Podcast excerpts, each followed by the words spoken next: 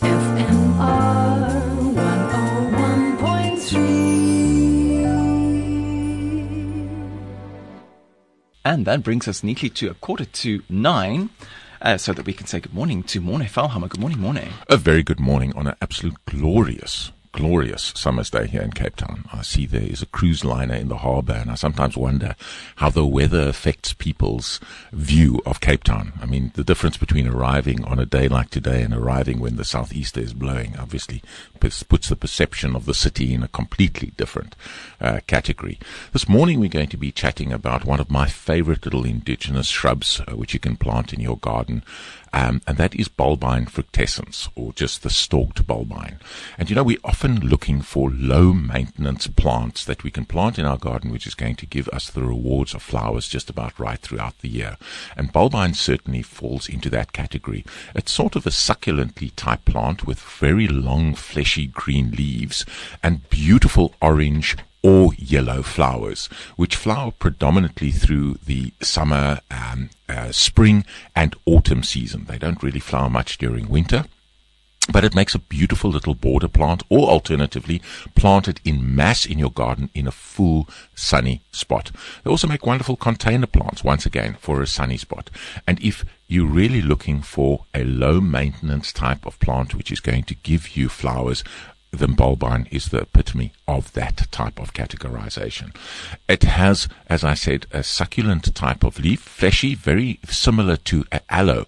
And one of the beautiful aspects of this particular plant is that, um, as many aloe varieties like aloe vera, your bulbine fructescens has an antiseptic gel in the um, in its leaf itself. So it's very useful for insect bites, a minor sunburn, skin irritations. You simply break off a piece of the leaf, um, squash it between your fingers, and you can rub that gel over the affected areas, especially for minor sunburn. It really, really, really works well.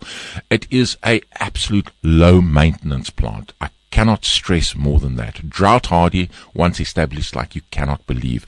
The beauty of the plant is that as um, as it goes into water stress, it actually changes the color of the leaves um, to sort of an autumn hue, uh, a color. And then the moment it gets enough water uh, in its system again, it'll go back to bright green.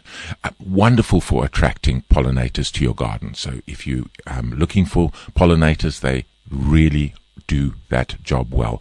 Best planted, as I said, in clumps together or mass planting. Remember, the golden rule when planting is if you always look at odd numbers, one, three, five, seven, it just makes a better um, a combination, especially to, to our eyes. Um, soil preparation, a little bit of compost. They do well in sandy soil, they do well in clay soil, they do well in loam soil. So right across the board.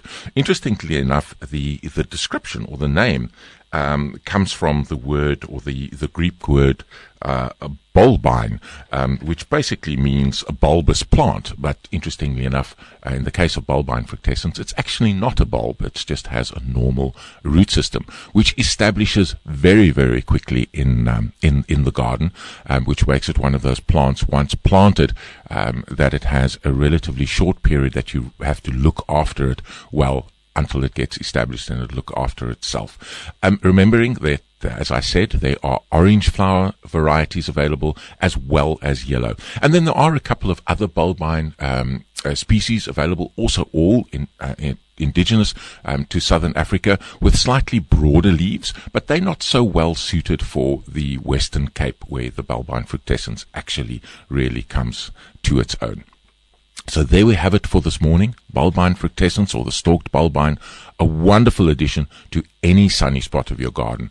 Low maintenance, flowering for the pre- predominantly most of the year, and it just simply ticks all the boxes for a summertime plant.